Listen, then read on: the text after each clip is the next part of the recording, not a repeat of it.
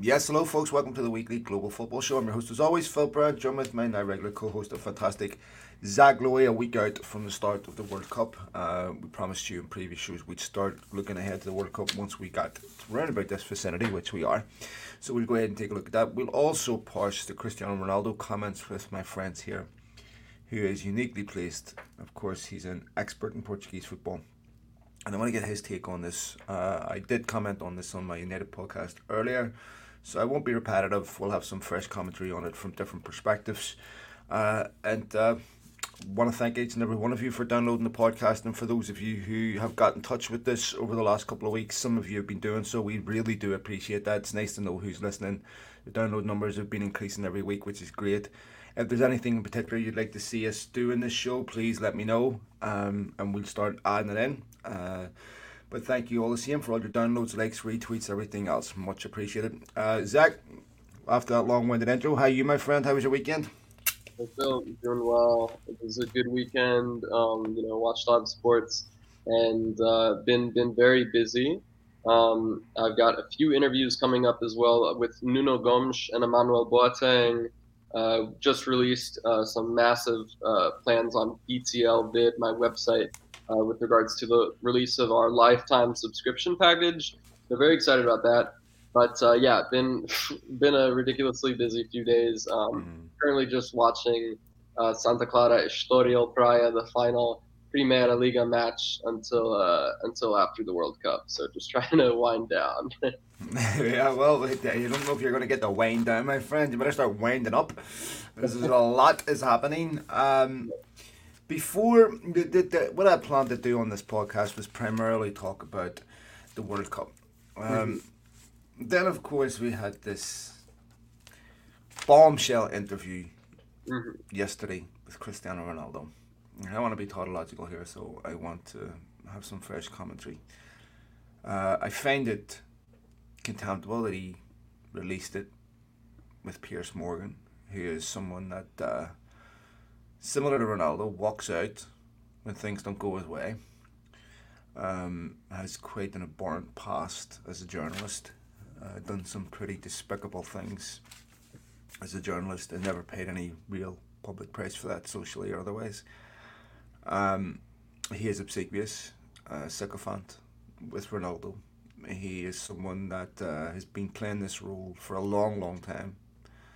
Uh, clearly a quid pro quo. And Ronaldo reminds me of Donald Trump mm-hmm. in that he is completely emotionally immature, incapable of accepting criticism, demands loyalty on a level that's ridiculous from those around him, is completely incapable of any type of self deprecating analysis any type of internal analysis, incapable of looking at himself in the mirror and seeing anything other than perfection. Uh, someone that probably makes love to himself every morning. Someone that um, really, because he's so far, and forgive me for using this colloquial term, but so far up his own arse, mm-hmm. he's incapable of reading a room and realizing that he's been so badly advised on all this, Zach, from Mendes. Whether it's even capable to advise Ronaldo, that's another thing because it's not capable to advise Donald Trump and people with this narcissist personality, this narcissistic personality that you usually can't talk to them. They usually don't listen to you. Mm-hmm. I would find it f- hard to believe that George Mendes thought this was a good idea. Just like what he did over the summer was a good idea. I mean, it, it, just to finish off this monologue, Zach, but if, as a Manchester United fan, I'm intimately in tune with United fans, how they're feeling, sentiment, everything. United fans, for the first time in a long time, love their manager. They love the job Erik Ten Hag's doing, and they won yesterday with a last minute winner with a young kid coming off the bench. They could not be happier. Um, obviously, it's not perfect but it's a complete contrast from anything we've seen. And Ronaldo to pick a fight with the guy that's fixing the problems that United fans love when Ronaldo's been dreadful for the last few months was so stupid. To do it right after they've won, so stupid. If Ronaldo does this interview three months into his career, or even last January, this would have landed totally different because people would have believed him but the fact that it's coincided with his own demise and the fact he's not playing makes it questionable. and quite frankly, Zach, Cristiano Ronaldo doesn't do anything that doesn't serve him first. Yeah, I mean, I think you you said it all right there. And um, look, I think that it's it's interesting that you look at the weekend entering the World Cup, and you've got so many Portuguese players having a phenomenal uh, day for themselves. Otavio uh, getting two assists, I believe, against Boavista. Nuno Mendes getting two assists at the weekend for Paris Saint Germain. Um, Andre Silva, you know, all these players stepping up. And then you've got Cristiano Ronaldo not playing for the second time in a row and releasing this incendiary interview. So, look, I have not commented on Cristiano's situation the past few months because, frankly, I'm I, I haven't I haven't tweeted about it, shall I say? Um, yeah. In September, just because I'm I'm so sick of dealing with his fanboys. Um, yeah. There are millions of people out there who, frankly, I mean, Ronaldo could shoot up their entire family. Yeah. they would still worship the ground he walks on, even though he has no idea who these people are and doesn't care about them. It's um, akin to that Trump quote, I could shoot someone on Fifth Avenue and they'd still vote. It's exactly the same thing. Exactly.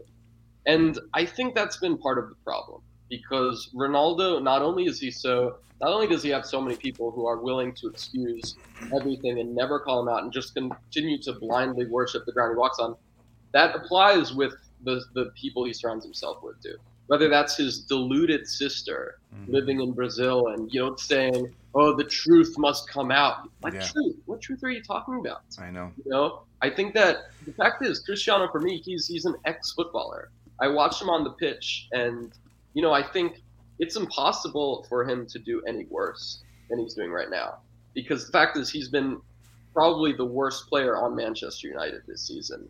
Uh, he's played, uh, contrary to what he says, he's actually played a decent amount of football for someone who, frankly, is not offering anything, either on the ball or yeah. off the ball. Okay, so that's that's problem number one. Fact is, okay, this is we are in November 2022. I'm sorry, Cristiano Ronaldo is not a top level footballer anymore. He's certainly not a Champions League footballer. He's not, in my opinion, a Premier League footballer. If he, and I think it's clear that he's going to leave in January. If he does leave, is there going to be a single top European team that wants him? I think we found mm-hmm. out the answer into the summer, and that's that's a blatant no. Because not only is he not that good of a player anymore, fact is he's a terrible teammate. He's a cancer to locker rooms. And we've seen that with Manchester United and plenty of other clubs. Okay, this is not the first time that Ronaldo drops a damaging interview where he really only thinks about his own self interest. But we've also seen that with Portugal. And the fact is that nobody is willing to you know, the fact that nobody is willing to to to confront him about this or say, hey, you know what, I'm not sure if this is a good idea. That has been part of the problem. Yeah. And that's something that I, I mean, I, I'm not trying to excuse Ronaldo in any way, but I think that you look at so many other like rock stars, movie stars, athletes who end up having this really sad decline. Um, a lot of times it's when people you don't have people who's who are, who are willing to to to take you back to reality, to give you a dose of reality mm-hmm. and say, you know what, this sounds like a bad idea. Um, so look, I think that I think Ronaldo he would have definitely liked to have released it um, if on a day where Manchester United drew or lost to Fulham.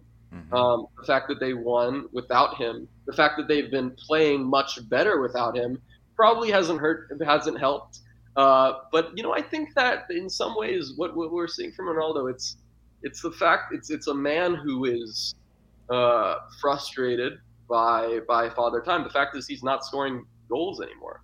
He's not yeah. playing well. He's playing regularly, and yet he's not doing anything to deserve a starting spot. Okay, um, so so there's there's that. There's the fact that Ronaldo he made himself available for transfer this summer. You know, without the club's permission, it didn't have a single taker. Okay, I think that's definitely damaging for his ego, mm. as well as the fact that yes, I mean for for a decade and longer, Ronaldo was capable of superhuman things, and the fact is, Father Time has caught up with him. And maybe it would have been ex- excusable. Maybe you would have still been able to find, you know, maybe big teams would have still been able to find a way to accommodate him if he wasn't just such a massive diva. Yeah. If he didn't think that, you know, he is the Messiah, and and I think that's just very damaging. Um, so you know, I I know that for, that that people who journalists who who who do not watch a single game of Portuguese football, they're they're going to be commenting, oh, uh, you know, Ronaldo uh, going to have to go back to Sporting. I don't think there's any chance of that, but but we'll see. yeah, well, we'll get into that discussion in a little bit about how this helps or hinders Portugal and what this does to the other Portuguese players because this story is going to be drip fed into the media for the next few days, which means it's going to be kept front page news for the next few days. And the circus that will surround Ronaldo at the World Cup is a circus that surrounded him before at big tournaments when an imminent move uh, has been on the cards. You know, going back even to you know the, the, the 2006 Euros, I think it was. Uh, I mean, I've, I've got that right. Um, 2006 World Cup. 2006 World Cup, yeah, yeah 2008 Euros, yeah, because uh, he had that issue with Rooney and uh, England Portugal game, and um, the, the, whether he could come back to Old Trafford, and you know there was talk whether he would even ever return. Um, so there's lots of issues here um, to consider. And Zach, there's no question about this that the personality traits that are that are the, causing Ronaldo so much problem right now are the reason why he's successful. And yeah. inevitably, when you have winners that are so obsessed with winning, this is great when they're in the prime of their career. But inevitably, it starts to turn on them. And I think back to other legends that have been in similar situations. I think back to Roy Keane when he left United. And eventually, the personality traits that drove him to be so successful became the problem. Yeah. Because his body slowed down, but his mind didn't. And then I think of some of the horrendously selfish things that Sir Alex Ferguson has done to mm-hmm. Manchester United that, no question, are, you know, far, far worse than I think Ronaldo's done. I think about what George Best did. And I, I'm using this in the context of Manchester United, but you can go right through football and see this happening everywhere when you have these single minded winners. That's great. And it's almost like everything is a marriage of convenience for them. And it, the fact that your interest and his align are merely a coincidence. Because he's about propelling himself to personal individual goals. That and, and that's fine. That's great. Obviously, that resulted in other teams being successful. But here you're at a point where, in Ronaldo's mind, Ronaldo will still expect to be compensated mm-hmm. as the world's best footballer, which he's not. He will still expect to go to a football club that can win the Champions League and start every week, which is impossible. In fact, were United, if United resembled anything like that, he never would have been there in the first place. This issue would have happened to him a year and a half ago. So I look at him and I see this with professional athletes. And when you are someone of that size, of that stature, um, I don't mean to name drop here, but let me use this example. when I was sitting talking to Mike Tyson, and we were talking about his prime, and he was saying, I so badly needed someone that I trusted around me to manage me, to advise me correctly. But instead, all I had was people around me that were blood sucking. Everybody wanted something. So they were pushing me into things and telling me things that were not in my best interest, that were in theirs. Mm-hmm. And he's like, this is what happens when you become such a global superstar. You live in a different world, you have different normals, you have different boundaries. You have a different life. You live in a different world. I mean, this this is it's no surprise to me, and I hate to use this uh, uh, this analogy. That people like Mike Tyson and Cristiano Ronaldo have had problems off the field, legal issues, mm-hmm. because those boundaries also ex- extend into their personal life and what they think is okay and what isn't. And I, I have friends of mine, very very close friends, they didn't reach global superstar status, but they were world champion boxers yeah. in the modern era. So they were they had a high degree of f- fan and uh, uh, uh, fandom. But what I learned from them, and you see this in, in boxing too, and you see this with Tom Brady, is it's really hard to retire. Mm-hmm. It's really, really hard for you to accept your body can't respond anymore. Mm-hmm. And with a boxer, the last thing to go is his punch. Mm-hmm. A footballer, the last thing to go is his finishing. So if you drop the ball drops to Cristiano Ronaldo in the box in space, yeah, he'll score you goals. But there wasn't a single moment at the weekend where I felt if only United had Ronaldo here. In fact, I was relieved he wasn't there. Yeah. Right? So I'm looking at this, to borrow a phrase, is the juice worth the squeeze? And a great player that he was, if all he had to do, in my opinion, if he wanted to do this interview and complain about these issues, the time to do it was a year ago. Right? When you but but it, it doesn't it doesn't land the same Zach when you're doing it a year and a half in when you aren't playing every week. But back then when he was playing every week and scoring goals, why didn't he do it then? Right? Because when you do it now, it's so easy to discredit. And I can tell you, having spoken to people inside United, they are livid with it. Now, I'm not saying that he's wrong. He's right on a lot of things, no question. But Ronaldo was back there with Juventus did he not notice that the facilities weren't upgraded back then, a couple of years ago? Did he not speak to Mourinho? Did he not speak to Dalot? Did he not speak to Bruno Fernandes? Did, did George Mendes not know this? I mean, every United fan knew it. So it, it, it's, it, it's not an excuse. Let me evolve the conversation over to Portugal. Because now there's a couple of things I'm thinking about. How does Ronaldo accept Ronaldo will not be any different for Portugal than he is for United. So he's going to want to start this World Cup. And maybe the dividend to Portugal is they get an extremely motivated Ronaldo out to prove a point. Right. But maybe, may, maybe with someone like Ronaldo, that's not the problem. It's not his motivation. It's not his focus. It's just the fact that he doesn't have the physical capabilities anymore. Yeah. So now the, cir- the circus that's going to surround Ronaldo. Did Portugal need this? Did he think about what this would do for his national team and what this would do for his teammates? Mm-hmm. Yeah, it's, it's an interesting question, especially considering the fact that Bruno Fernandes and Diogo Dalot are obviously his teammates at Manchester United, and I can't imagine that they would will feel pleased by this. Um, yeah, it's a question that I've been trying to scrape my head over uh, past few hours, and overall, look, I think that it will. I, I, I think it will help Ronaldo um, with regards to Portugal because, like I said, I just don't think it's possible to play worse than he is right now. I mean, mm-hmm. he is holding Manchester United back on so many levels, just like he's held Portugal back the past few years. And I do think, though, that potentially he's been saving his body for this tournament, considering the fact that you know he's no longer a guaranteed first you know, maybe he he feels like he needed to get something off his chest. You know, and and I remember I remember he he um he promised like revelations when when the when there were two weeks left in the window. Mm-hmm. And, right, I guess these revelations are those coming right yesterday. Um, so I I think perhaps that's that that would be a, a, a weight lifted off his chest. You know, I I wonder if if United do follow through with a contract uh, rescission, you know, perhaps that would help as well. You know, getting a clean slate, clean slate. But uh, the fact is, I mean, United would have sold Ronaldo if there was a team that was willing to uh, to to pay money for him. I think a team that fit his ambitions, and the fact is, there just isn't.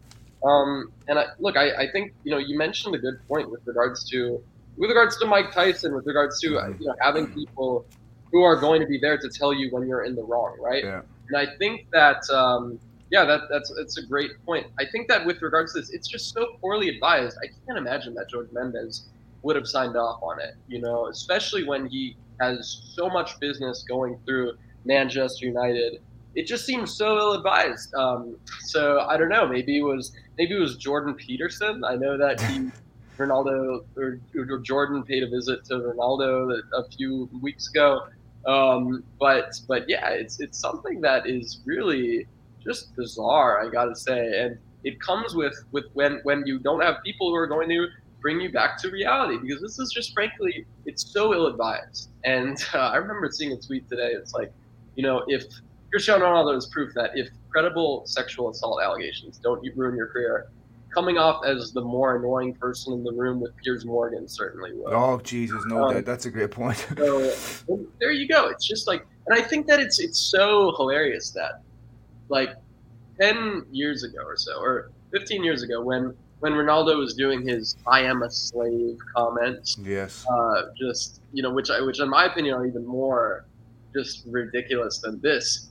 Piers Morgan was one of the first people to be, you know, saying this is a disgrace. Oh, Ronaldo. I know. Absolutely. And now he's one of the only people who can still put up with this bullshit. Um, I know. I'm not sure what, like, how how the other uh, United people have responded. I know that there are that that's perhaps been one of the reasons why it's come to this point. You have so many, you know, United legends mm-hmm. like Roy Keane, like Rio Ferdinand, just completely defending him at all costs. When yeah. uh, for any other player, they would not say it. You know, Wayne Rooney. I I looked at the comments. I don't see where exactly he, or with regards to Wayne Rooney or Gary Neville. You know, I don't see where the the the the need was for Ronaldo to respond in that way. You know, it's just like if you're if you don't worship the ground I walk on, correct, you're you're, you're excommunicated. Um, and it's just bizarre because, especially because I you know I remember uh, a quote from Sir Alex where he was saying like the moment that a Manchester United player became too big for the club, he had to leave. Yeah. I'm not sure who he was referring to, but I mean that's that quote right there and this Ronaldo situation. He was talking about Paul Ince with that comment primarily because Paul Ince had become, yeah, uh, at that time, used to demand everyone called him the governor, which Ferguson didn't appreciate. There's only one governor here, and um, he was quite arrogant about a lot of things. And there's a difference between confidence and arrogance. Now, if you look at the people defending him, he's obviously very, very close to Roy Keane and Roy Keane probably sees a lot of himself in Cristiano Ronaldo. He also left the club on very acrimonious circumstances after doing an interview that he felt was honest. Yeah. Um, and United, similar situation, similar time of year. I think it was October or November. And they paid him up and, and, and moved him on. It wouldn't surprise me, Zach, if Cristiano Ronaldo was taking some advice from Roy Keane on this issue because I'm quite confident that Cristiano Ronaldo wants the same outcome. Mm-hmm.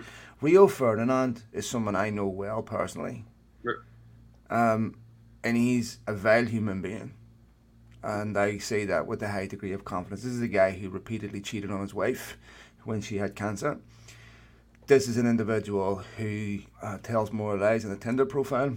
Um, I- I'll give you an example. He came out a couple of months ago and went after Ed Woodward uh, for saying United refused to speak to him about a contract renewal. He had no idea what was going on his last season. I mean, yeah. I know for a hundred and thousand percent fact because I was involved in it that he had called me, him and Jimmy Morley, uh, and said that he was no way he was staying at United under David Moyes and that he wanted to come to the States. We had conversations with the Galaxy, we had conversations with Chicago FC. I have the receipts. Um, this is a guy who met with Peter Kenyon in Chelsea behind United's back when he was suspended after forgetting to take a drugs test. For he forgot, right? Mm-hmm. Uh, to take a drugs test. Um, and and um, not suspicious at all. Absolutely not. Um, and um, he uh, he forgot to take a drug test. Then Ferguson was extremely angry over his betrayal because he would know a thing or two about betrayal. Um, and, and, so these are people that played with Ronaldo. Uh, it wouldn't surprise me if Rio Ferdinand is doing what he's doing. It's performance art to make sure him and Ronaldo stay mates after seeing the consequences to Neville. Keane will have different motivations because Keane doesn't think like that. You know, Keane doesn't care. Um, but he's also quite, he's never really forgiven United for what happened. On top of which, you know, there's another aspect to this. Ronaldo allegedly loves Sir Alex Ferguson, and my I question that. Mm-hmm. I also for Keane hates him, right? Keane so, hates. Sorry, you said Keane hates Sir Alex. Yes, Keane hates Sir Alex Ferguson. Okay. Uh, openly, uh, and, and has said numerous times he will never forgive him. I don't see. Exactly? What's that? For what exactly? So for the way he left the football club, okay, right. and he turned around and said he was betrayed. A lot of similar comments, right? About you know, Keane went after Carlos Queiroz. He hated Carlos Queiroz. So it wouldn't surprise me to see Keane briefing against Ferguson to Ronaldo about what he thinks of Ferguson um, and, and poisoning that relationship because I know that Keane and Ronaldo were very, very close. right. But so, I think uh, you I think you make up a, a good point though. Um, and I think it's also one of the reasons why you know, you look at the class of 92 as well as some other ex United players from that super team under Sir Alex. How many of them have gone on to become successful coaches mm-hmm. or successful sporting directors or even successful pundits? You know, I think that Paul Scholes, Roy Keane, those guys, who takes them seriously? You know, they're enablers. They've enabled this. They've enabled Ronaldo to live in an alternate reality when they should be the ones who are like, you know what? We were part of that team that won all this stuff with you. We are able to tell it to your face, right? We are also legends, just mm-hmm. like you. So I mean, yeah, I, I, I, um, I was watching like two minutes of the the Rio Ferdinand chat today, coming on to React, and I just turned I can't it watch it, man. It so like, it was it was just like hearing a chalk scrape through his chalkboard. You know, I'm not not saying he's a terrible person, Rio. Well, he is a terrible person. I'll say it.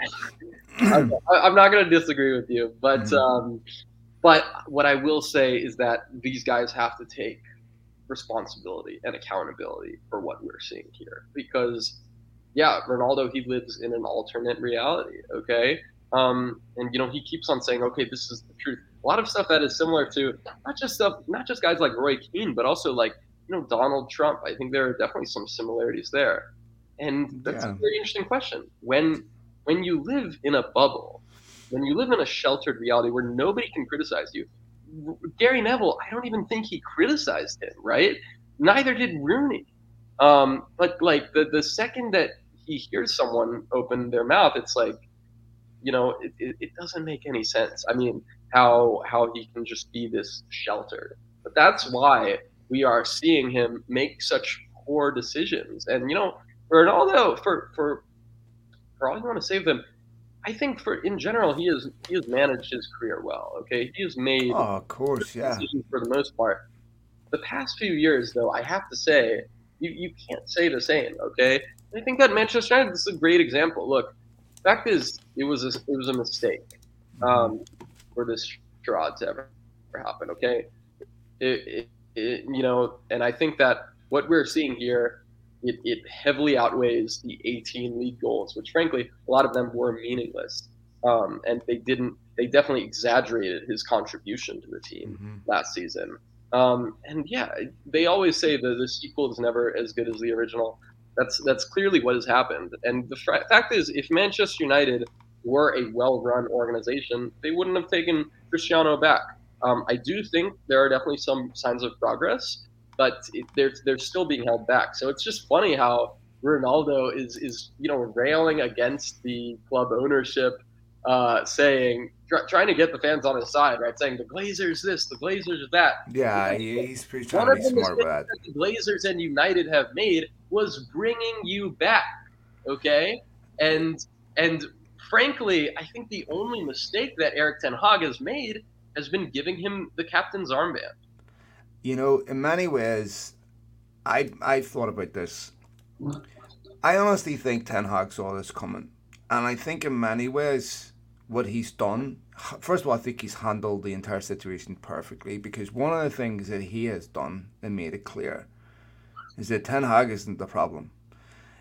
A week ago, you were made captain. How can you come out now and say you were disrespected?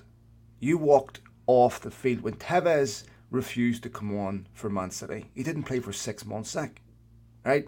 Was fined an unbelievable amount of money. A week later, Ronaldo had the captaincy.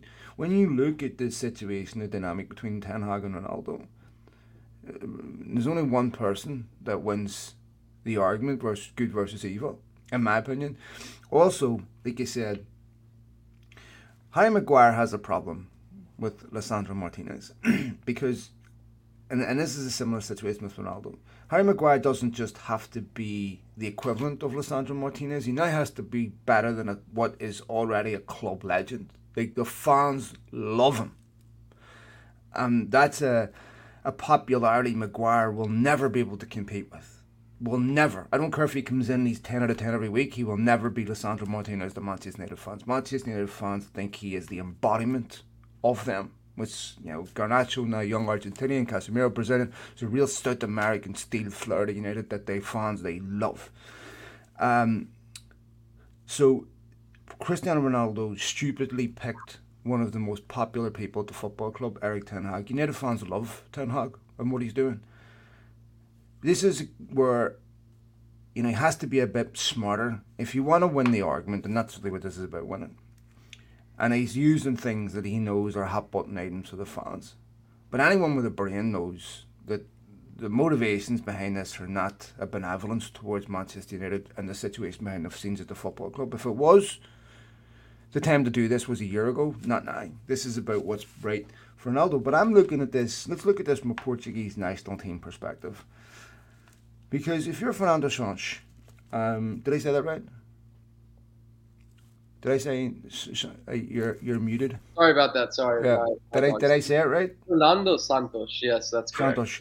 So Fernando Santos, right? Zach, one one of the um, one of the searing images that uh, is burned into my head is when Portugal won the Euros and Ronaldo was essentially the de facto manager on the sideline when he came off injured when Eder scored the winner, if you remember. So imagine the pressure there is now on Fernando Santos to play Ronaldo.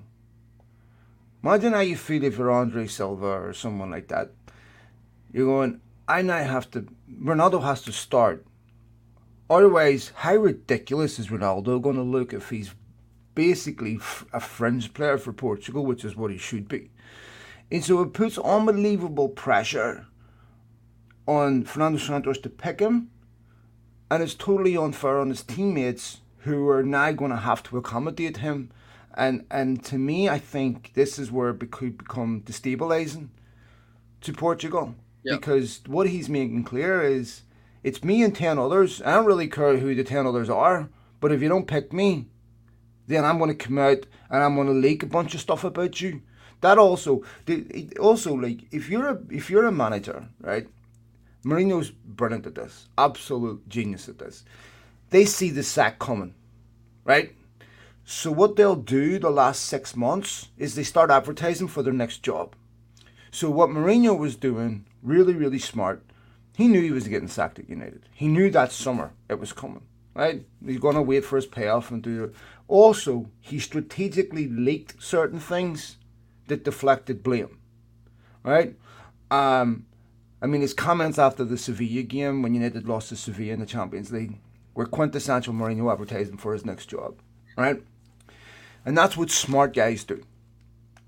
So Ronaldo's in the period where he's no longer trying to impress Ten Hag United because his career's done. It's about impressing a potential new employer who's going to risk that type of money. The only people that are going to do that are people in developing markets, where you can use his image because he's all he's more important. He has more value off the field than he does on the field.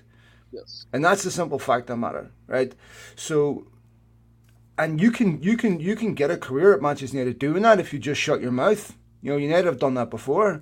You know, uh, when, when you're off the field value, trump, uh, you know, it trumps your on the field value. You can still have a career there, but now you've got to sit two. He's got two problems.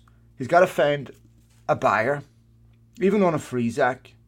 What problem do you have that Cristiano Ronaldo fixes? Right, and if you're a top team that he wants to go to, they they don't buy names their recruitment process is based on a, a, a, a, an extremely forensic process of elimination, of analysis, and then like if you look at the Sevilla setup under Monchi and how they go after a player, and, and there was an amazing article written on this. Um, it is truly unbelievable how forensic they are.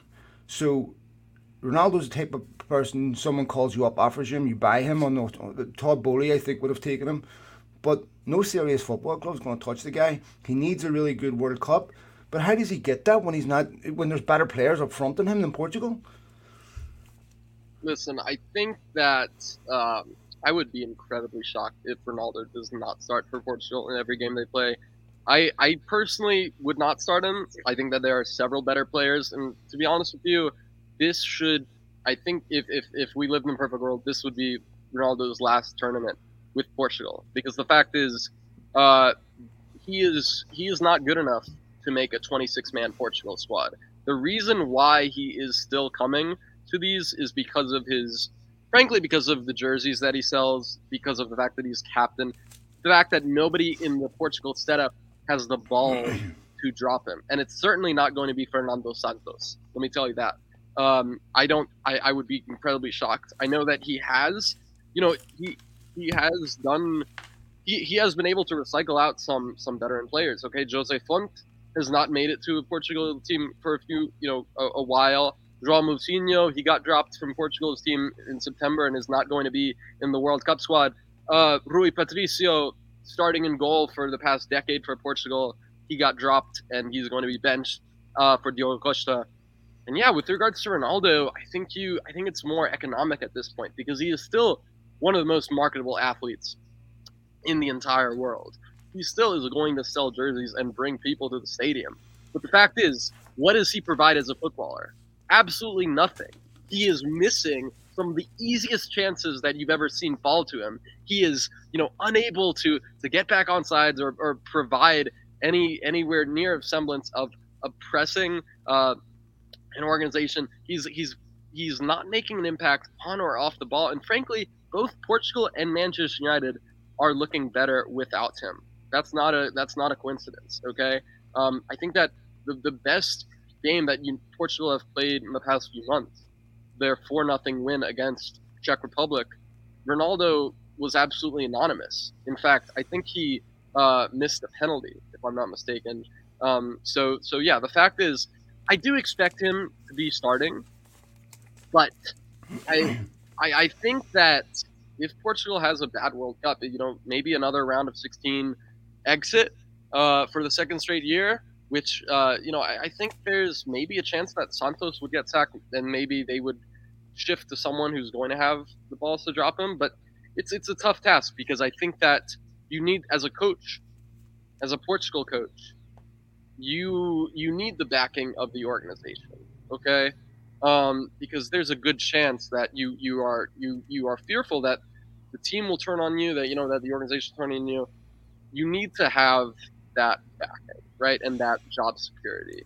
Um, so so I like I said, I don't think that Santos will drop him, but personally, yeah, I, I think that fact is is Ronaldo one of the 26 best players that Portugal has to offer anymore? Mm. I, I definitely don't think so. Okay, I think there are plenty of forwards that I'd rather have in my team. Okay, Beto on on on Udinese, Vitinha on Braga, Andre Silva, Gonçalo Ramos. They both got called up. Yeah. Those are genuine center forwards. You've got plenty of other fantastic wingers, uh, Pedro Neto, Diogo Jota, um, you know, Pedro Gonçalves, some some very talented wingers. And that's another question, right? What even is Ronaldo? Is he a center forward? Is he a winger? You know, is or is he just someone you just try to fit in to your team for for for the sake of marketing, right? Because the fact is, I don't think has anybody has the right answer to that. And the, the, the discussion with Ronaldo, it's just so much hypotheticals, right? Oh, if they had this great team, if they had a midfield next to him, then he would have won the Champions League with Juventus. If he had, if, if, if he had, you know, this coach that wasn't Ralf Rangnick, if he had this, you know, like, I think that Ronaldo fans, uh, they are they are focused more on games that United don't win than anything else because that's where they can say, "Oh, you guys lost without Ronaldo. We can, mm-hmm. you know, you totally Ronaldo totally would have scored that chance." Guess what? Ronaldo is actually playing regularly and he's doing nothing. Mm-hmm. Okay, he is making the team play worse. He's made Portugal play worse, and uh, I don't think it's a coincidence that Juventus they got to they, like I said, they Juventus had gotten to two Champions League finals in three years, and uh, were knocked out by Zidane's Real Madrid following year. Since then, they they lost to you know they, they lost to Porto, Lyon, Ajax.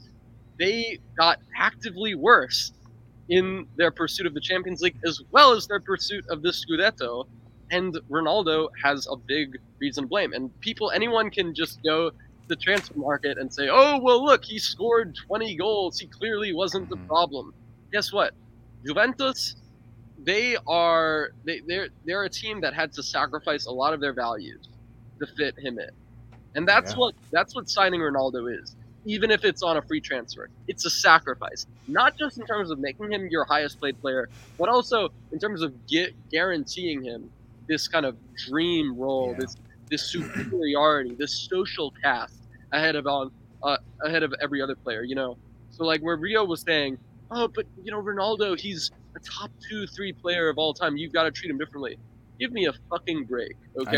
You're a manager. You treat him just like anyone else. So it's disgraceful, and I think that I think that Rio he should be ashamed of himself for forever thinking that he was uh, a journalist because he's not. Oh, he's not a journalist. They, they, they it's so difficult many, for and, and the other ones are too. Okay, they they're all to blame.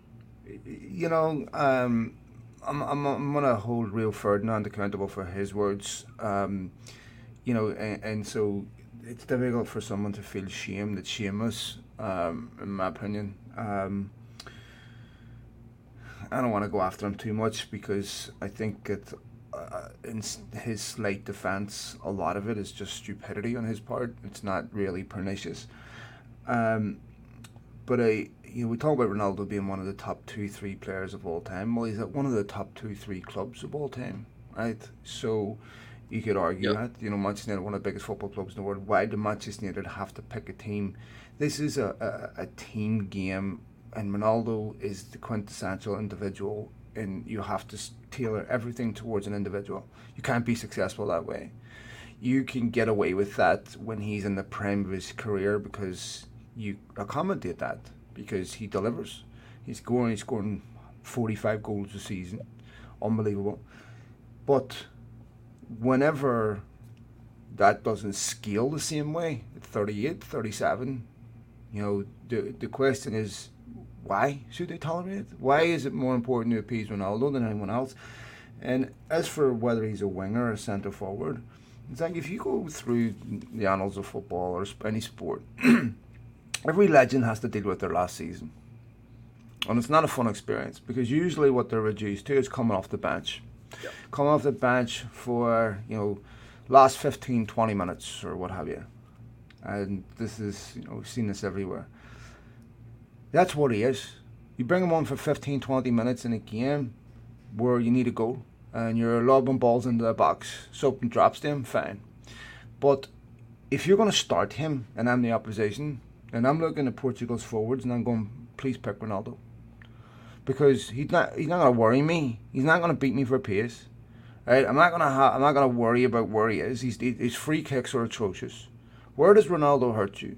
If you give him space in behind, in the box. Right? He'll, if you look at all of his goals last season and even this season, with the exception of one or two, they're all pretty much top ends. Right? Goals against Newcastle, goals against Burnley, they're all in and around the eight yard box. Right? Because he doesn't have the pace to beat you anymore. Defenders hate you running at them at pace. They hate you doing the things that Garnacho does. If you want to play in front of them, and hope that you're going to hit a worldly or hope that they make a mistake that you can capitalize on. At this level, that doesn't happen too often. You need, I mean, even seeing Martial back yesterday, the difference in the speed of attack, that's what you need at this level.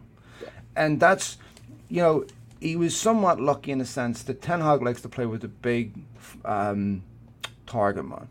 put Scott McTominay on yesterday, put them up front. Because in any other team, that plays with quick, intricate forwards, he doesn't get near the team. You know, it's so you feel that weight of pressure on you because if you don't play him, the headline the next day if you don't win is always about Ronaldo. Right. Right. And so for Ten Hag, he desperately needs a top striker. Desperately. right? I mean, United have scored half the goals that City have scored, despite only being four points behind them. They need a striker badly, and the way to get that is to get rid of Cristiano Ronaldo. Um, I don't think United will pay him up, um, but I'm sure in this interview they'll have grounds for dismissal. I, I, my, my, just, just one last thing, Phil, because I, I don't want to yeah. I don't want to create a false equivalency. I think that what we're seeing here okay, yes, Ronaldo is one of the most hardworking athletes of all time. Yes, mm-hmm. he's always had a desire to win. But I think we're seeing a different Ronaldo. I think that, frankly, this is not a desire to win.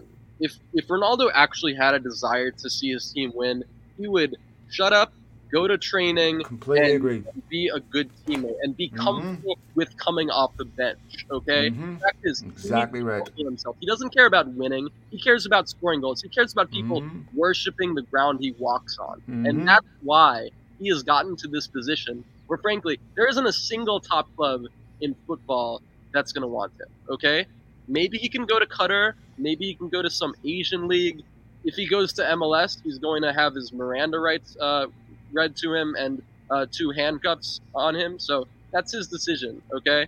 But right now, there isn't a single top European team that will want Cristiano Ronaldo because the fact is, he is not only not that good of a footballer anymore, he's also a terrible teammate. Mm-hmm. And and in, in Zach, here's the thing, just to button this up. When you coach kids, one of the things that you have to do, and this takes time, not just with kids, but also with parents that don't know football. You have to work hard to convince them that not everything is about scoring. Because these kids feel like if I haven't scored, I haven't contributed. I haven't done, you know, I've had a bad game. Which inevitably leads to we lost 6 1 today, but I scored, so I feel great. Right? And that's Ronaldo. Right? Uh, if United lose 6 1 and he scores, he feels a lot better than United winning 2 0 and he didn't score. I was watching him two weeks ago. Um, United were when we were playing Sheriff, and then uh, and, and, he didn't celebrate any of the goals, yeah. right? Because none of them were his. And so, uh, uh, and I can't remember who they played in the league after that. Uh, same thing. Uh, Rashford scored, refused to celebrate right? And uh, this is quintessential. This is exactly what he is. He's like a child that feels like this game is about me, and as long as I score, I don't really care about anyone else, right? Um, so you know, it's not about who scores the most goals. It's about who scores the most and concedes the fewest. It's a yin yang. Yeah, when you have when you're trying to, to hit on the counter, as Portugal often do, and just soak up pressure. Playing with Cristiano Ronaldo is playing with 10 men. By the way, the best Portuguese player on the pitch on Sunday, João Palhinha. Wow. What a bargain base. What a bargain signing uh, Fulham got. What a brilliant, brilliant player. I would have loved to have seen him at United. What a what an excellent player. But anyway, I just feel like for Portugal's sake, none of this is is helpful. Um, you know, and maybe Fernando Sean says that Santos says to him, "Why didn't you do this after the World Cup? You know, right a week before the, the January transfer window, right? Because you come back the twenty sixth. Why don't you do it then? Yeah. Because now, like again, Ronaldo was thought only about himself in this. He could call Fernando Santos and said, "I want to do this." I guarantee you, he would have said, "Let's wait after the World Cup so we don't have this circus. We don't have everyone with cameras in your face wanting interviews, five, and it not being about the World Cup, but being about you. But that's what he wants. Let's uh, evolve a conversation quickly to the World Cup, mate, because uh, we're almost there. We've litigated the human rights issue, so we'll, we, we don't need to go over it again. We all know this is deeply troublesome. Um, I still would like to be able to enjoy football without having to think about this. This is why fo- football governance needs to do their job, so you and I don't have to uh, have these moral dilemmas. Uh, so let's talk about the football. Yeah. Uh, last four winners of the World Cup being European.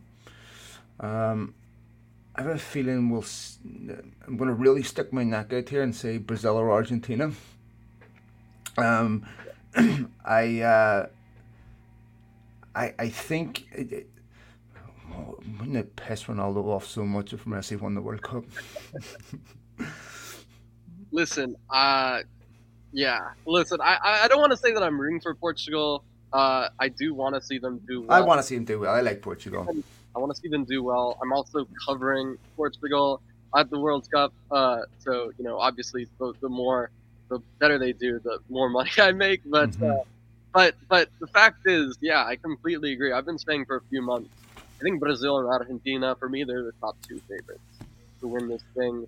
Argentina, I mean, they haven't lost since I can't remember the last time they Copa America winners, Zach. I mean, Brazil, and they I think that that was Brazil's only loss, to Copa America defeat. They've been mm-hmm. nearly perfect under Tite. Argentina, the same thing with Lionel Scaloni. For me, those are the top two favorites. I mean, I'd say if you had to put a gun to my head, I would probably go with Brazil just by a smidgen. But uh, looking at the other European teams, you know, who really convinces you?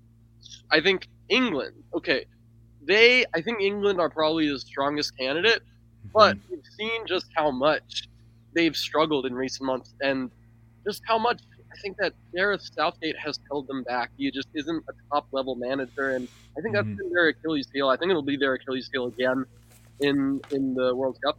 Um, looking at the other nations, France, you've got Paul Pogba and N'Golo Kante missing out, and just the feeling that you know maybe they, they are reaching the end of a cycle with Didier Deschamps. Some very worrying performances and results.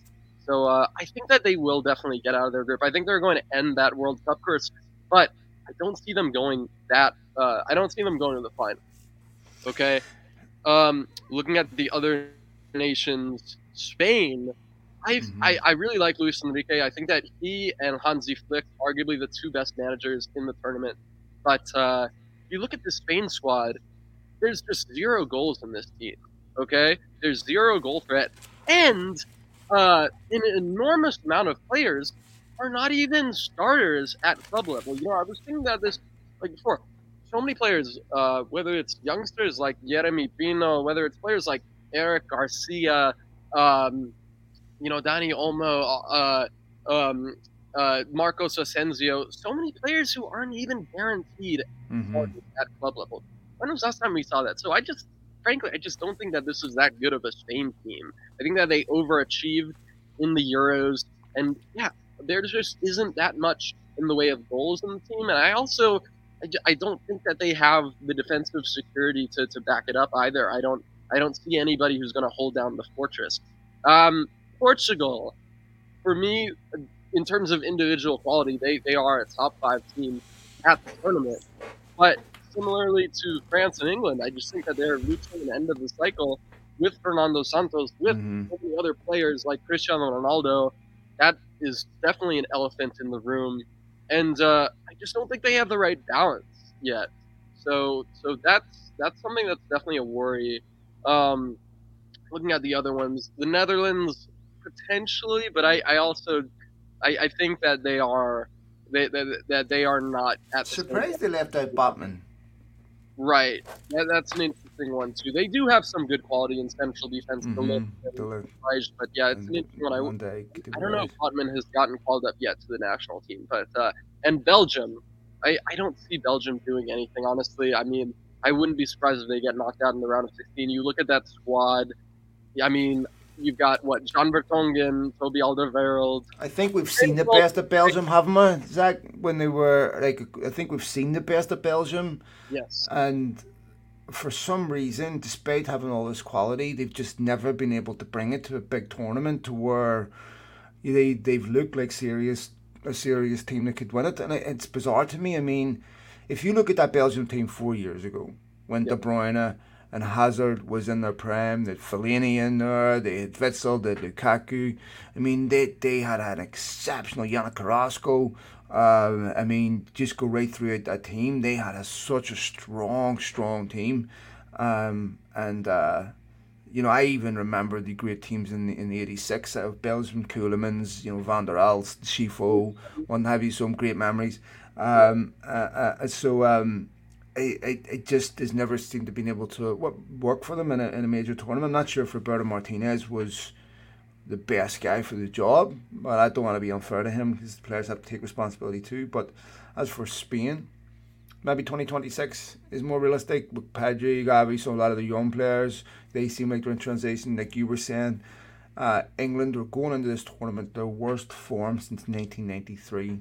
Um, despite the fact they broke all kinds of records qualifying.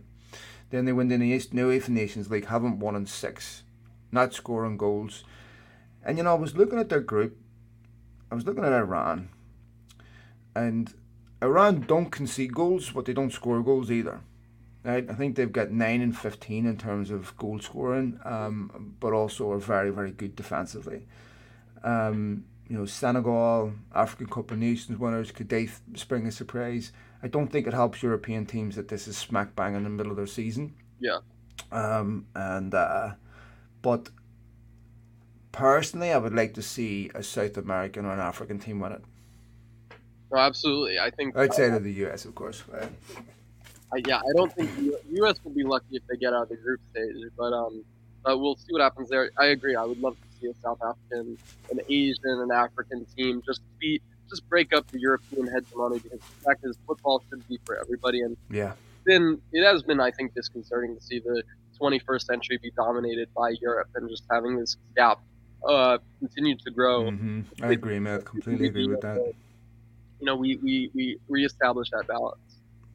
Would love to see an African team win it really. I think it, the continent needs it. I think it would be such a gift to a continent that has given us so much in football, that is so much culturally, so much socially, so much in terms of excitement and entertainment in football. Um. One of the things, you know, I remember I, I had the privilege of interviewing Michael Essien and Stephen Appiah, and one of the things that's consistent throughout the vast majority of African footballers, you see us with George Weah too, is they remain intimately connected to their communities and their countries, and they often give back. And tremendous athletes from from poorer countries. I don't know if that's the correct parlance, but do you get what I'm saying? Um, yeah. Are you you know th- this is important. I mean, I see this with Irish athletes that remain very close, especially when you come from tough areas. You see it with Manny Pacquiao. You see, so you, you know, and even even um, you know Roberto Duran, you know, and other sports player, you know, people who are come from these tough areas. You see it in Argentina a lot. Um, you know, kids from the barrios that remain in the hearts of their countries forever. Um, and I think I remember uh, you won't, but I do. I remember the 1990 World Cup when there was still at that time a lot of uncertainty about teams outside of your orbit where you didn't get to see it. I mean, I was what was I 1990? I was 13. So I was watching uh, 13, 14. Um, wasn't 14 years, 13 and a half. I was watching Cameroon with the wide-eyed wonder of what the hell? This is amazing to watch. The excitement of Roger Milla, you know, the excitement of watching Omam-Biyik, the excitement of watching these players I'd never heard before bring such flair and bring such entertainment and colour. I mean, I'll never forget that first game against Argentina where Caniggia was almost sent to another dimension. Um, I fell in love with Caniggia that tournament too. It was a pretty boring Argentina team, but um, I would love to see as the continent Africa win a World Cup. You know, a ten African team win a World Cup. Would love that. Yeah, no, for sure. I mean, I I don't think that's a reality, unfortunately. But no, I know. But African teams they need to do 100 percent better. I think that 2010, you know, you looked at that that tournament. Uh, obviously, South Africa becoming the first African country to host the World Cup, and Ghana making it within touching distance of the semifinals. Definitely a lot of, I think, you know, optimism that it was going to turn a corner for African football. You look at the past few results, past few tournaments yeah, been very disappointing. I, I think 2018, um, I may be mistaken, but I don't think a single African team made the knockout round. Um, but yeah, this is, I think it's it's we need to see a better performance from these African teams because the fact is, they I think that that pretty much almost all of them have what it takes to qualify from their groups. Okay, Ghana yes, they're going to be playing Portugal, Uruguay, South Korea, but you know they they have some fantastic talents on that side. Um, Senegal, right, going up against Ecuador, Qatar, Netherlands. For me, they should they they I, I definitely have them as going through from that group. I think they've got plenty of talent. And I think that's what they should be aiming for. Is a deep run, especially if Sadio Mane can make it back to full fitness. Yeah. You look at the other teams: Tunisia, Morocco. Yeah, uh, African teams. And uh, who am I forgetting? Tunisia, Morocco. Is Algeria there? No. No, Algeria did not make it. Let's see: Tunisia, Morocco, Ghana, um, Senegal. Senegal there. And did Nigeria make it? Nigeria lost to Ghana. um, yeah. So I have to see. I have to take a look at the World Cup groups here, but um, there's no team from Oceania in there. Right. Um, yeah. So, uh, and the only t- host that's never made it out of the group is South Africa, Qatar. Um, I don't know if the Qatar or Qatar is the correct pronunciation. You know, we say it differently with that, but um, they they won the Asian Cup in 2019, didn't they? Iran was rematch or Qatar? Qatar. Oh. Yeah, yeah. Yeah. They, no, I, I think so. Yeah. But um, I was doing a bit of research on them last night, and I was looking at. They, yeah. they've uh, forgive me for this. Uh, I don't remember the the guy's name, but they've a striker that's got forty five in like eighty two yeah. games. You know, um, I forget the gentleman's name. I, my apologies. I was on Talksport last night covering this, um, and uh, I would, uh, and you know, obviously they've got the African Cup of Nations winners in their Senegal. They have a tough group to get out of. They've the Dutch in there, and for a lot of people, the Dutch are dark horses. Yeah. You know, um, I don't think so. But uh, my father-in-law, my family's, my father-in-law's from Amsterdam. I've stayed there many times, so uh, big Dutch fans in my house, um, and um, so let me see here. Tunisia is in there. Uh, Morocco. Ghana. Um, Switzerland, Cameroon, Ghana. Cameroon. That was uh, one that I was forgetting. Cameroon. Okay. yeah, Cameroon. So I would love. Uh, yeah, look. For a lot, I mean, I'm looking forward to seeing the games, right? And uh, I, I I'm not looking. I well, haven't looked forward to the World Cup at all. But now that the club games are out of the way, it's starting to become a focus. I do love the idea of some of these big games. I love the idea of an Argentina Brazil knockout game. I do love the idea of some of these big countries going head to head. Um, and, and that is definitely something I, I would uh, be interested. Uh, I, I there's just I, I just lament Zach, you know, and I don't want to go over this again, but um, but we'll have to what we have to swallow in order to enjoy this. But um, it does. I mean, as far as uh, the, the once the tournament gets started, like I'm looking forward to next Monday. We let me see. So next Monday, the USA play at 11 a.m. my time. So we may end up recording after that. We'll see what happens. Um, that'll be the third game of the day. There's a Senegal and Dutch game. England Iran. So quickly, let's uh, get some predictions. Uh, if I could, so I was reading about the Ecuador. So first game Qatar Ecuador. Ecuador, of course, are going to start the 2026 campaign deducted. Uh, six points is it Zach because they played they fielded an eligible player uh, and the Chileans protested to get them kicked out of the tournament altogether. Yeah, I think it's three or six, but it's it's interesting too because Byron Castillo um, and yeah, that, that player he ended up being like acquitted. You know, he's he's mm-hmm. he's not in trouble, and yet they they it seems like CONMEBOL punished them, but FIFA didn't. So yeah, they are they need to make the most out of this because CONMEBOL is not easy to get out of. Um, but yeah, with regards to Qatar Ecuador, I think I think Ecuador are going to end up winning that match. Um, Qatar, you know, we'll see what happens. They're definitely an unknown quantity um, so they could prove a lot of people wrong. But I think Ecuador, they have some very interesting players in there. Valencia bringing some experience, but you've also got some really intriguing young talents like Diego Palacios, uh, the Brighton duo of Moises Caicedo and Pervis yeah. uh, Piero Hincapié, really intriguing yeah, central defender who had a great Copa America, uh, earned a move to Bayer Leverkusen. So I, I really like Ecuador's chances. I think that it's going to be a fascinating group, this uh, Group A. You'd imagine whoever loses that first game is not going to make it out of the group because the Senegal and the Dutch game are going to be tough games for for, for but like you quite rightly say, you know, Vanna Valencia as well. Ecuador, you know, it'd be easy to overlook them, and there's mm-hmm. some really, really good players there. It's so um, I don't know what to expect, but with Qatar winning the Asian Cup, um, must and they've had 12 years prepare for this. Um, maybe they're better than what I think. We'll get quick predictions. So you think you're going to go with Ecuador? So we're going to start saving these predictions, Zach. So I'm going to take. I'm going to yeah. say. Uh, uh, because of home advantage, uh, Qatar spring the surprise and win it. So, all right. So, Zach, you're. I'm going to say Ecuador 2 1. Ecuador 2 1. Okay. All right. We'll get these predictions up on uh, Twitter feed. Ecuador 2 1. Uh, I'm going to say the uh, reverse. I'm going to say 2 1 Qatar. Okay. Okay. So, um, all right.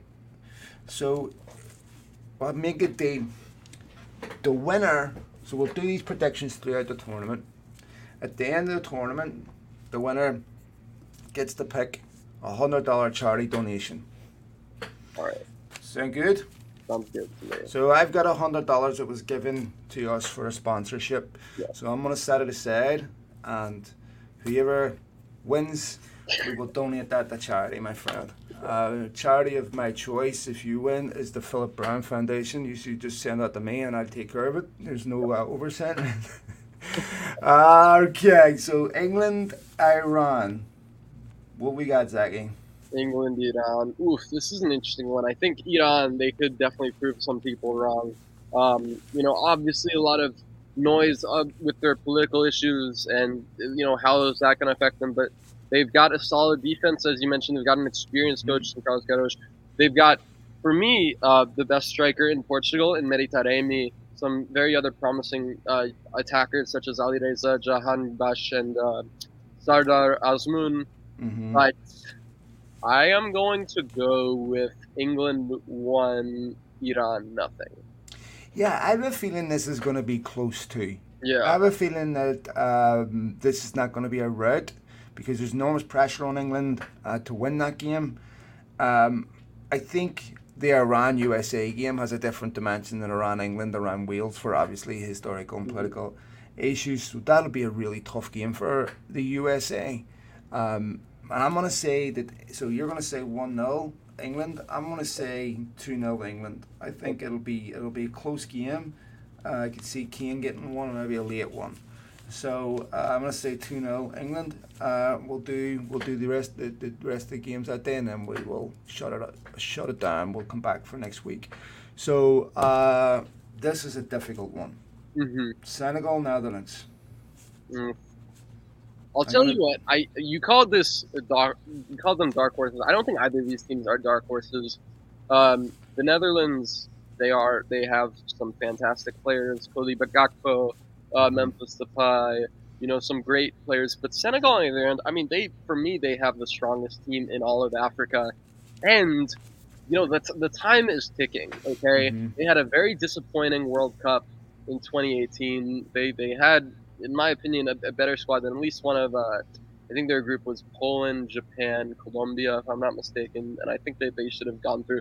So they're definitely going to be wanting to, to go through. They have some fantastic um, attackers in that team. Sadio Mane, um, Iliman Ndiaye uh, of Sheffield mm-hmm. United, who just did a piece on that on BTL. Definitely check that out. I think he could make some noise for them. So a lot of players who are, who are definitely set for potentially a breakout tournament with Senegal. And uh, I don't know. I think that considering what, what we've just seen with you know Senegal finally winning the Afcon and and barely uh, beating Egypt in the uh, in in the Af- in in the World Cup qualifiers. Maybe they feel like they've they've gotten over a hump. Mm. I don't know. Um, I'm gonna go with uh, I'm gonna go with uh, two two. Yeah. Okay. I'm sorry to, to steal this, but I'm actually was thinking a draw too. Maybe not. But I, I, I, I just I can't see either of them losing their first game, but it wouldn't surprise me you know, and I think yeah. for the Dutch, they're they're such a I don't want to say a moody team, but temperamental. I think if they lose their yeah. first game, they could have a terrible tournament. If they win their first game, they could have a brilliant tournament. Um, you have so, to remember. You have to remember uh, back to the to the Euros. You know that those first three games. Um, I believe they were they were pretty much perfect. Those first three games, everybody. I think they looked like the strongest team. And what do you know? They end up losing to the Czech Republic in what the round of sixteen, if I'm not mistaken. As you know, the group stages and knockout tournament are almost like two different tournaments. Yeah. So the first game, everyone plays not to lose. Yeah. Because you don't want to lose that first game. The thing about the Senegal and the Dutch is they'll both be confident that if they lost that game, they would be all right and they would be capable of winning the other two. So maybe we'll see some sense of bravery in that. Yeah um, most of Senegal's players are European based, so they're going to be. And I'm trying to decide if the fact that it's happening in November, where I know there's injuries, but that's also going to mean that a lot of players are smack in the peak of their fitness. Yes. And and the issue will come later on in the season where we'll have the negative side effect of that towards the end of the season because obviously, you know, um, it, it, you know, the, the paper's got to be paid somewhere.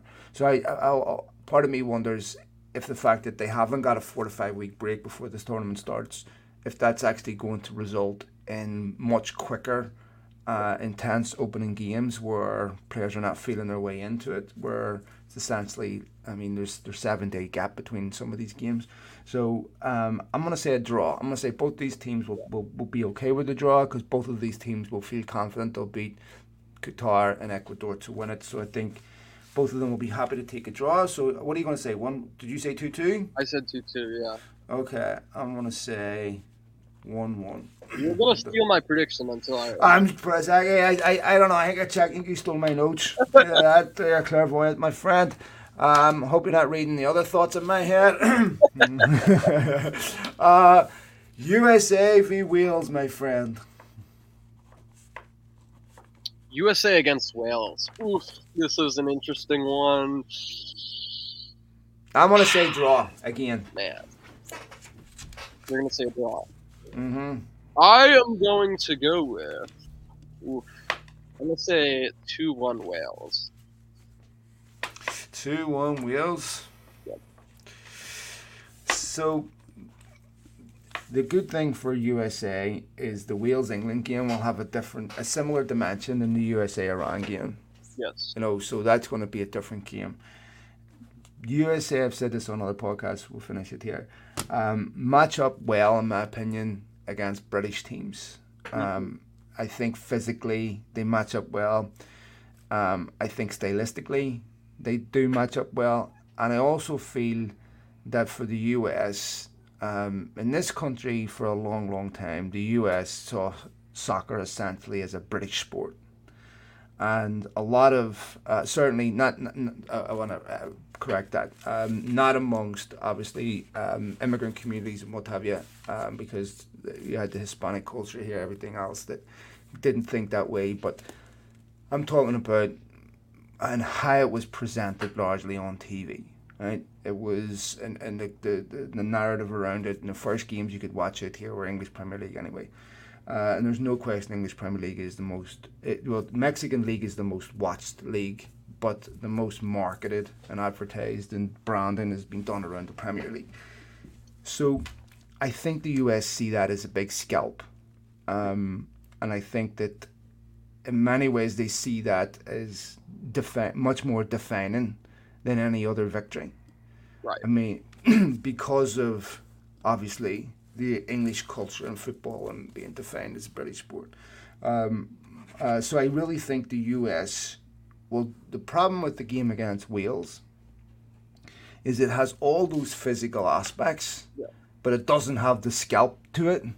And so it's sometimes players go into games like that with not the same motivation and not and and and Berhalter, the you know US finished third in qualification. wasn't the best qualification process, but there's a lot of youth in that team.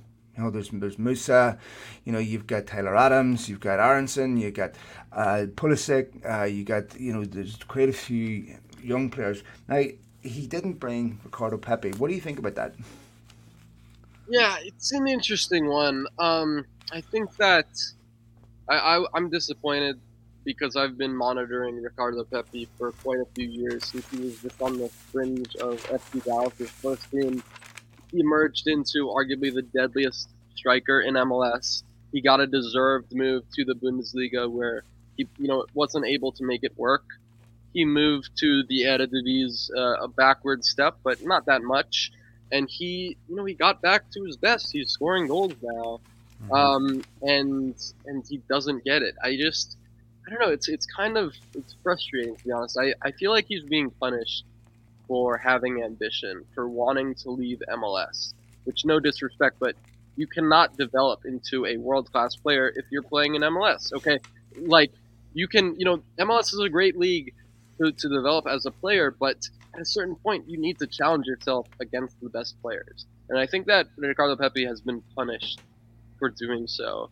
Um, but there are there are other players who I think have had a similar thing. I think on you know on Mexico's side, um, Santiago Jimenez for for Feyenoord, he's done fairly well for them. Scored, you know, hasn't been scoring every single game, but but uh, I would have expected him to be on the World Cup squad. He's not, which I think is a serious oversight.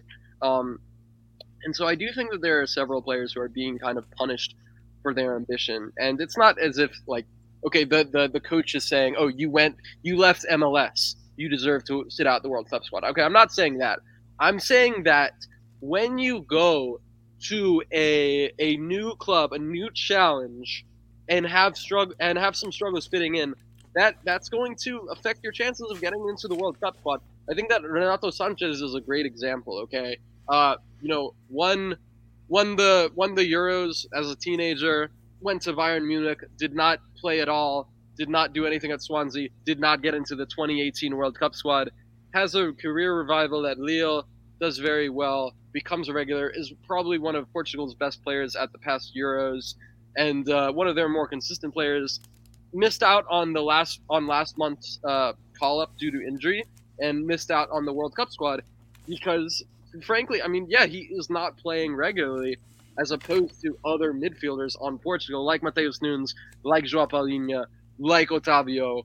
Um, and that's something that you know you're, you're gonna have to deal with. But I'll be honest, I'm I'm I'm a bit frustrated that Ricardo Pepi didn't make it, and I do think that that's going to be a, a, really interesting question. Where are the goals going to come from mm-hmm. from the United States perspective? Because you know the fact is, it's been what how many years since Clint Dempsey uh, retired, and the U.S. still has not found that long-term answer at center forward. Is it Ricardo Pepi? Is it Jordan Pefok? I, I'm not sure even if if, if Jordan um, Pefok on on Union Berlin if he got called up. Mm-hmm. For the U.S., I think that Haji Wright um, to check I'm gonna check roster. I, I believe Haji Wright and Josh Sargent are the um, are the are the center forwards who got selected, Wright uh, and Sargent. I may be missing one or just, two. Let me pull it yeah. up here. So he names 26 players per yeah. So his, let me see here, his forwards. Uh, so he's got seven forwards. Wow. Yeah. Jesus Ferreira, uh, okay. Jordan Morris, um, Christian Pulisic, uh, Gio Reyna, uh, Josh Sargent, um, Tim Weah, uh, Haji Wright. So that's it. So well, you've got Sargent Wright, and Ferreira, and it's interesting yeah. because Fe- Ferreira, um, it, it, almost it's it's interesting because Ricardo Pepi leaving in the middle of last season really opened the door for Jesus to just become uh, a revelation for FC Dallas. But there's still a lot of question marks over his performances with the national team. I mm-hmm. like him a lot. I do think that he's he, for me at least he's still I'm not sure what his best position is. You know, is he a false nine? Is he is he this yeah. or is he that? Because the fact is he's not banging in the goals for the national team level. And Ricardo Pepi, I'm pretty sure that only Christian Pulisic scored more goals in qualification. He scored some massively important goals over the past few years for the U.S. And yeah, Jesus just hasn't. Okay. Um, so I hope he proves me wrong. I, I like Jesus. Like I said, I like and I, and I want to see the U.S. do well. But that's my biggest question with this U.S. team. Okay, I think defense there there are question marks. Midfield, I think I would argue is probably their our, our strongest uh, area. You know, you've got guys like Weston McKennie, Tyler Adams, Yunus Musah, some very good players. Attack though, where are the goals going to come from? And is Christian Pulisic going to step up? Okay. Yeah, it's a big tournament for him, Zach. For Chelsea, he has he has not stepped up for the U.S. in a while. He needs to. This needs to be his tournament. He does, and I think it would also send a message to Graham Potter as well. Um, he mm-hmm. really needs this, and you know Graham Potter is not having the best of times at Chelsea. I think that the break for him will do him good, yes. as he they badly need that. Um, but uh, another, just quickly, another young player that's making a lot of headlines is Joe Scally um, mm-hmm. from Borussia Mönchengladbach. Lots of clubs are, are, are, are looking at him. Um, tell me, Zach, I don't know much about the kid. Um, do you know a lot about him? I saw, I've seen a little bit about him at Gladbach. He looks like a very attack-minded fullback who's, who's good at combining and, and passing. Uh, did he make the World Cup squad? I wasn't. Yeah. I he made the World Cup squad. Okay, that's interesting to see because, okay, so I guess the fullbacks, I guess Serginho Dest, Joe Scally. You got Cameron Carter Vickers. Yeah, you got Carter Vickers from Celtic, Serginho Dest, Aaron Long, uh, Anthony Robinson, Joe Scally, uh, DeAndre Yedlin, uh, Walker Zimmerman. Mm, that's interesting. I think I think that'll be interesting to see who starts in the fullback positions. My guess would be Sergio Dest and Antonio Robinson, but uh, it's interesting. It'll be very interesting to see what what Berhalter shapes up with it. I, I think that's that's a big question though. Is Berhalter at the level of these other coaches? And is he going to be able to find the U.S.'s strongest eleven? Because I'm not sure if he's if he's found it yet. Yeah, and uh, big, you know, Zach, I, I, even remember the criticism of Jurgen Klinsmann being criticised over rotation and not knowing his best 11. Yes. And I mean this in a kind of sense.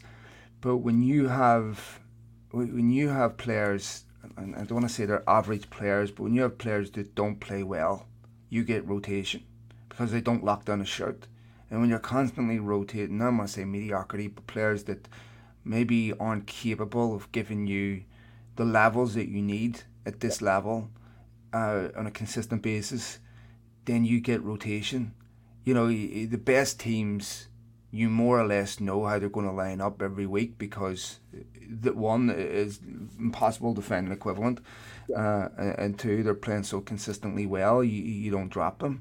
So I think, um, but to be fair to the US, that's also a problem for England that's also a problem. You know, Wales team more or less picks itself, um, but uh, you know, with the likes of England, you know, I mean, there was still, and it really shouldn't be the case, but the fact that there was still so much, so many question marks over what Gareth Southgate's squad was even going to be. Mm-hmm. You know, where you're like, will this guy get in? Will this guy get in? I think it's a mistake not to bring Ivan Toney, in my opinion. Um, but uh, you know, uh, you know, for some of these players, Zach, and I almost feel this is the same for De Gea. Mm-hmm. If you're just going to go and sit in the bench as a fourth choice keeper or something like that, or you're a fringe player, it's better not to go. You get four weeks off in the middle of a season to recover and recuperate for players that have essentially been playing non-stop since COVID because they didn't really get a break this summer with UEFA, UEFA Nations League. Yes. So if you get an opportunity like Jadon Sancho or people like that there to not go and to work on mental and physical rehabilitation and also to be taken out of the limelight of the pressure. You know, like Sancho and Rashford were were were, uh, were heavily criticised after missing penalties, right. and I think it does them good um, to be taken out of that for a while and to be able to focus on Sorry, did Rashford not make it? I thought Rashford. No, Rashford did get in, but Sancho didn't. Yeah, that's what. Yeah, I so I think, uh, and and I and I think he should go. You know, okay. you know. Um, you think uh, Sancho should go? Not Sancho. No, no. Okay. I think Rashford should go. No, no, no, no. Jadon, Jadon Sancho um, has not up until. Let me tell you, this is a podcast. I don't even think Jadon Sancho is a winger. I think um, if you watch Garnacho, that's a winger. A winger, chalk on his boots, lightning quick. The one of the things that defenders hate is a player running at them, yes. especially at pace. Right? Jadon Sancho doesn't do that. All his goals this season have come from central positions. He's exceptional, mm-hmm. but it, technically, but a defender wants you to play in front of them, so they don't want you in behind them. And I look at Sancho and I think United have a problem yes. because he doesn't have lightning pace out wide. And when you don't have lightning pace out wide, you slow the play down. And so that if you look like the goal that United scored at the weekend against Fulham, they don't score that if Jadon Sancho is out there. Yeah. Right? Because he doesn't have the pace to do what Garnacho did. And I think with the way that England play, you need to have really quick wingers because though that's why Sterling plays like Rashford because they have they're not the best finishers in the world. Sterling and Rashford are very similar in my opinion, um, but uh, they they give you they're they're a nightmare to play against. Like I remember when Pulisic or when Tuchel bought Sterling, uh, I remember him saying I hated playing against them because not when you're worried about their pace, you're also marking ten yards off them, right? Because you can't get caught in a man for man race with them, so you have to give them the space um, and you you can't go mark them on the sideline on, on the wing on the out on the, the wing because you, you're gonna get dragged out of position. They're really hard to mark, and it means inevitably you also play players on side because you don't mark them man for man super tight. You, you're always standing five ten yards off them to give yourself a, a head start. Mm-hmm. Um, when someone doesn't have pace, you don't have to do any of those things. Yeah. And so I think. Uh, when you're playing out wide, you need that. Um, and yeah. so I, I, I think um, England have quality down the middle with Harry Kane. I mean, in the qualification, they broke goal scoring records for the most goals scored, but then in the UEFA Nations League, they haven't won in six, which is just unbelievable. So you, right. But, Zach, I remember US World Cup, Colombia coming into that tournament. Yeah. They were flying everyone was talking about them being an outsider, and, and then of course we all know what happened in that tournament. So sometimes coming in on form is not always the best thing mm. because you can peak too early. So um, so all right, my friends. So the predictions, I will bang them up. So you've got uh, England, Iran. Um, by the time we do our, our podcast next week, maybe next week we'll do it live. Um, we'll, so we get comments and uh, everything else. I've actually had a few people ask me to do them live, so maybe next weekend brush your hair. Uh, and uh, put a put, put some cologne on, Zaggy. Get uh, look your best. You never know who's watching. Uh, could be a modeling organization watching. You know, you could end up getting a contract. Um, I, I, I, I'm I'm showering you with love and compliments here, my friend. I, I, I was hoping you'd give them back. Did I lose you? just at the wrong time. Right at the end. Folks, we will go ahead and leave it there. Zach is pretending he can't hear me, doesn't want to tell me how beautiful I am, so I'm going to leave that down to you. Uh, folks, thanks as always for tuning in, for listening to the pod. Very much appreciated. Um, we will be back again next week. Don't forget, if you download this podcast, please, please, please do reach out. This is still a relatively new podcast for us. We've been recording this from the summer. Um, we are starting to do this every Monday now, which is uh, people, most people like. Uh, but we're always interested in hearing what our listeners have to say with regards to topics. If there's anything you want us to cover, we shall do that. We're going to be more interactive over the World Cup by doing more live broadcasts. Uh, I've got a ton of content coming up, which I'm quite excited about. So thank you to all of you for all your support. If you're on YouTube, folks, please, please, please uh, like our YouTube page, Beyond the Pitch BTP. Uh, we broadcast live there too. Be much, much appreciated. If you are uh, on Twitter, don't forget follow us at Beyond the Pitch. Um, we've got some really nice merchandise coming out. Uh, 100% of the proceeds go towards mental health, West well-being. Um, so we appreciate any support that you can lend us for that as well. Uh, we'll broadcast really soon uh, how you can get those. Um, and I, uh, I've got another announcement to make on a new podcast that I'm launching. I won't do it on this podcast, I'll mention it. I'm quite excited about that. Um, so we do sincerely appreciate all your support. Okay, folks, uh, have a great day. I hope you're all doing well. I hope your mental health as well. I hope your physical health as well. I hope you're doing great. Uh, thank you wherever you are in the world listening to this. I'm extremely grateful as is Zach uh, for for giving us your time, giving us your ear, and uh, giving us your support. Uh, really, really does mean an awful lot. Okay, folks, take it easy. Thanks for listening to me rambling.